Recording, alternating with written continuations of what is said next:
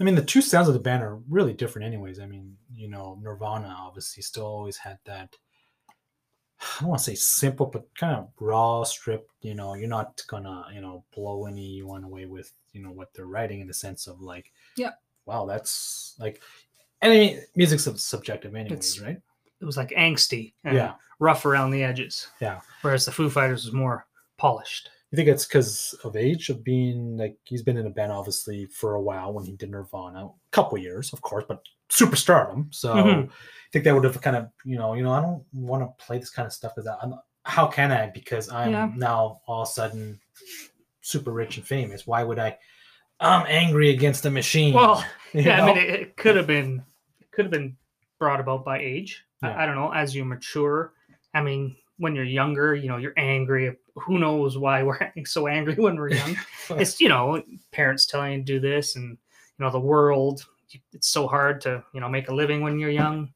Who knows, right? You feel disenfranchised or something, but you know, but uh, yeah, I think as you mature, your your music tastes mature as well. So you think that would have how Kurt would have went if he was? I mean, or do you are you still going kind of going back to say he's that's it that that, that Mm. was as good as he was going to get because he got big on his essentially s- I won't say second album like Nevermind was really the second album. yeah Studio like album. with with kurt i think i think he was probably at his upper limit of what he could actually write I mean, there's nothing wrong with that. Hi- hi- yeah no it, their music was great I, I j- I think creatively dave grohl is a better musician is is a better songwriter um and uh, like i say i like both bands i don't want to diminish anything that nirvana achieved or kurt achieved Mhm. uh, they're definitely a much more iconic band of you know uh, the grunge era and just the, the way they broke out into the scene and just it was like a whole new world I mean, yeah, they're so consistently in that decade, the '90s, being like, I mean, one of the most influential artists bands of that decade, and maybe maybe not to this day of artists kind of come up with music now. They might still cite them. I, I don't know if if uh, this kind of music's kind of to the wayside now, where it's seems like a lot of stuff is kind of going to be like pop rock It's at the most. studio produced pop yeah, like it's pop what- itself is I mean, pop music has always been relevant, but now it's just that's it's really- mass it's mass produced, you know, really polished studio pop music, top forty, get it straight out to the radio, start make start earning dollars, right? So I mean, like if Nirvana was to release any stuff, or even Foo Fighters, like their early stuff, I'm talking with Foo Fighters, that is, would that still be interesting to listeners out there? Well, the music's good, so it'll always find fans. But I I don't know if it would be as chart topping. Like, what was your favorite album? Like the Uh, my favorite Foo Fighters album would be Color and the Shape. so if that came out now, would have be as impactful as it was when it first came out before the shift in the music landscape. Now, yeah i like- think the era in which the foo fighters began um that music was still a lot more popular yeah, because now it's really I I, can Uh, they think- i think they would have struggled to compete because really the last i mean the last album i could think of or even band right now of that same kind of music would be imagine dragons it's really kind of like a band that has some cross appeal They've- yeah they've had a lot of commercial success but i'd argue imagine dragons is a pop they're a pop act they're not uh, rock along the lines of foo fighters yeah and th- they're Nirvana. they're indie rock sure they're, but they're they follow that pop like studio formula so you're saying essentially that's the type of music that is it being force fed to us this kind of it's music or do kind you of think force it's- fed to us, but it, it, it's because it's familiar, right? When you hear any one of those songs across the board, you know, even like Lady Gaga to Imagine Dragons, yeah as you put it on, it can be in an elevator, it can be in the background, it can be in your car. It just it's so structured and it follows such a typical formula that it it's almost like your brain instantly recognizes it. isn't that on purpose though It- to it is. get people like that's how music affects people when they It's like, you know, when we're talking about Star Wars, right? Yeah. I mean, why did JJ create a, a- basically a spoof or ripoff of A New Hope?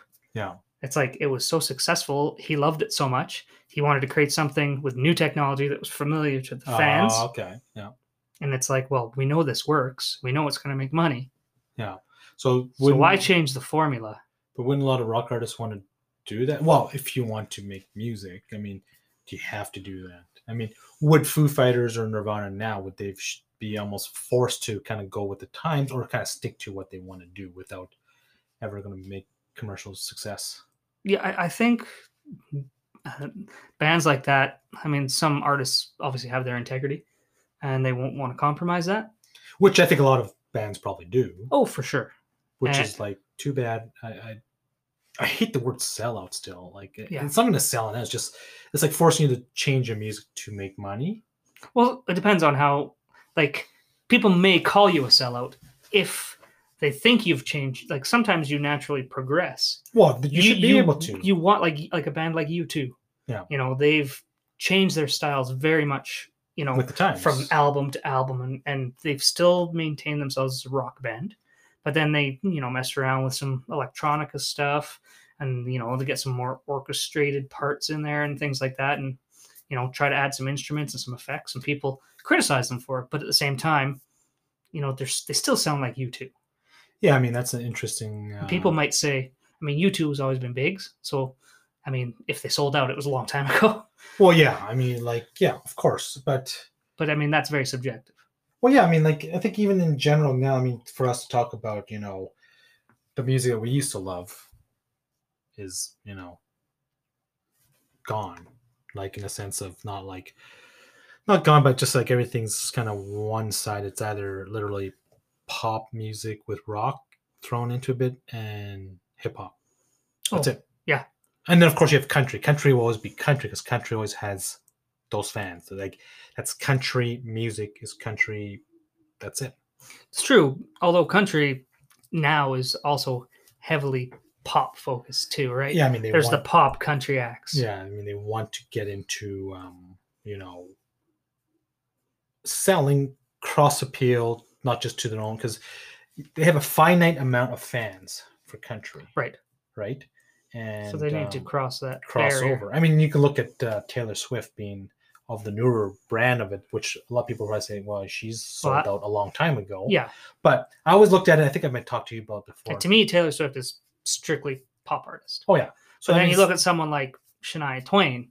She has country roots, but she, to me, she's still a pop artist. Yeah, of course. And it's it's like there's nothing wrong with people, artists especially, being able to make music. Doesn't it's like being pigeonholed, stuck doing one type of music, right?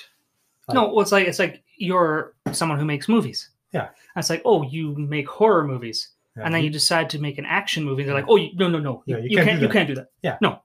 and it's It's like, well, I'm a movie maker. I'm Yeah. not a horror movie maker. I make movies. and that's It's like, well, I make music. Yeah. This is what I want to do now.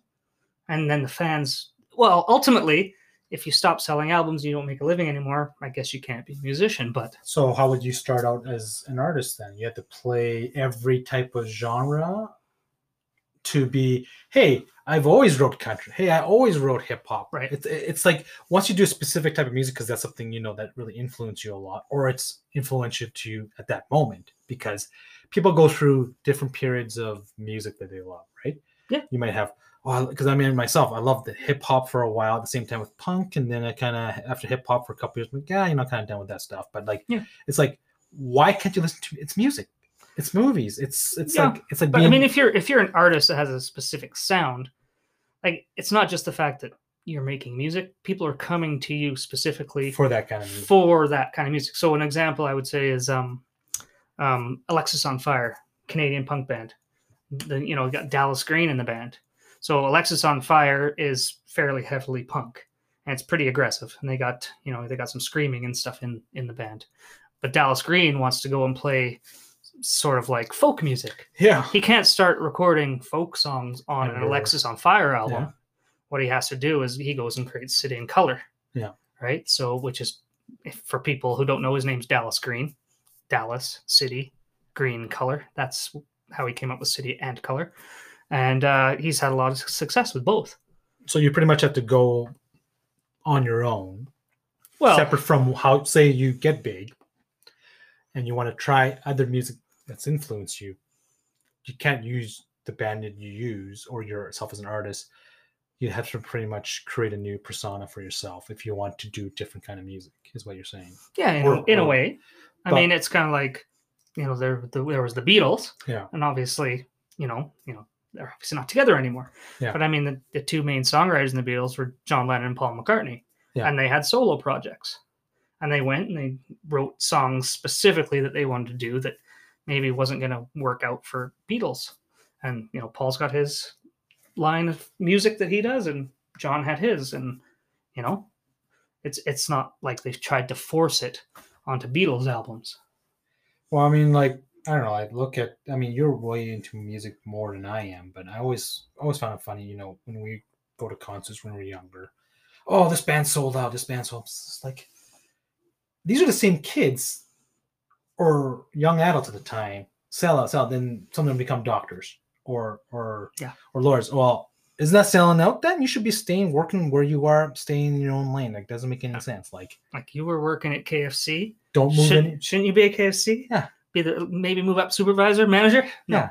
It's like telling an artist, well, you you can't sell more. Like, you know, it's a bit of a stretch, but I get I get your point. no, but no, I'm just saying, like, you, it's it's it's like you can't make a living doing what you're doing, no, I know. It- especially in music. co- You're, a- I mean, always throws me bonkers. But ultimately, the reason the guy working at KFC goes and gets a better job is because you can't make a good living. No. you know, working the cash register at KFC. oh, and you can't make a good living as an artist if you don't make good music that gets on the radio. Which, Which is true, if, if that's what you want to do for a living, and, and it's it's true though. It's very it's tough being being an artist of any kind. You know, like painter, writer, poet. You know, musician. Yeah. You, they all, a lot of them struggle for years. well, I mean, make practically nothing. actually since we've been talking about this on this podcast right now for next week i'm already thinking about this top of my head is we're going to do a classic one for me and you is offspring versus green day Nice. all right well thanks for your insight today dave that does it for the joe knows podcast episode 3 thank you for listening and please subscribe if you haven't done so and share with your family and friends you can follow me on twitter at knows podcast instagram joe knows podcast and facebook at joe knows podcast until next time joe out